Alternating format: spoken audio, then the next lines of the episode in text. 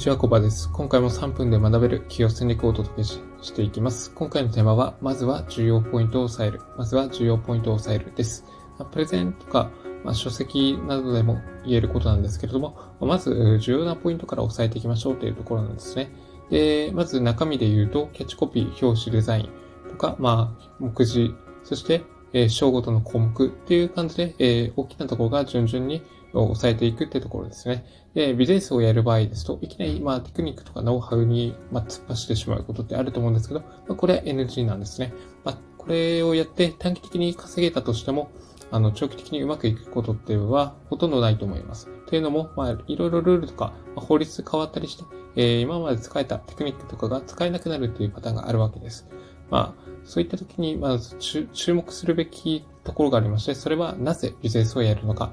っていう目的と背景がありまして、でその次にどの業種、分野に参入するのかとか、誰に何をどのように提供するのかっていうところの戦略の部分です。で目的と戦略の部分が緩いと、まあ、テクニックとかノウハウをいくら学んだところで、まあ、すぐに使えなくなった時に、えっ、ー、と、だ、ダメになりますというか、ダメージがものすごく多くなります。まあ、収入とかも、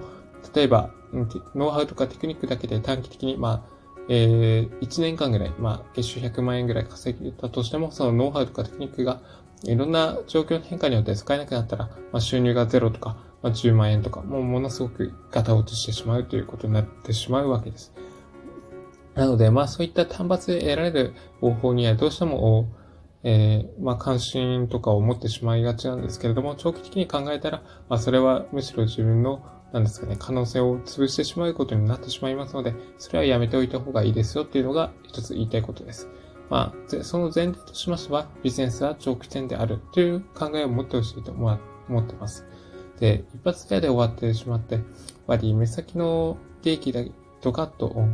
勢いよく行ったとしても、まあそれはすぐその日は消えてしまうということですね。まあ、特に今なんかは変化目まぐるしいので、やっぱり成果を出し続けるためには、まあ、そういったそもそもなんで僕はこれをやるのかっていうところのなんか目的とか理由を、そしてビジョンですね。こういったところをはっきりする必要があります。まあ、それはあなたの価値観であったり、コアの部分に当たるんですね。まあ、これに共感してもらいますと、ものすごく、まあ、濃いファンというのができまして、えー、たとえ商品とかサービスの価格が高くても、あの、あなたの価値観に惹かれているので、やっぱり買ってくれるわけなんですね。まあ、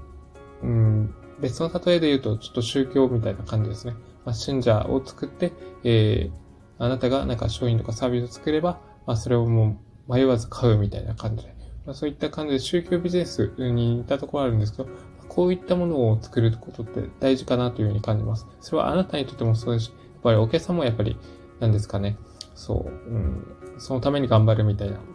あの、会社員の方でフィギュアとか集めてる方いるんですけど、やっぱり、あの、アニオタとか、まあ、声優さん大好きみたいな人いるんですけど、まあ、その人は、そういった、あの、声優さんのライブに行くために仕事を頑張るみたいな、そういったきっかけにもなるわけなんですね。まあそう。なので、うん、確かにビジネスで稼ぐことは大事なんですけど、それは相手のことも思ってやることだと思いますし、その根底には、あなた自身がビジネスに対する熱い思いとか、あまあ、これをやることによって何を成し得たいのかっていう目的とかビジョンをまずは明確にするってところですね。まあそういった感じで、うん、まずはあなたのコアの部分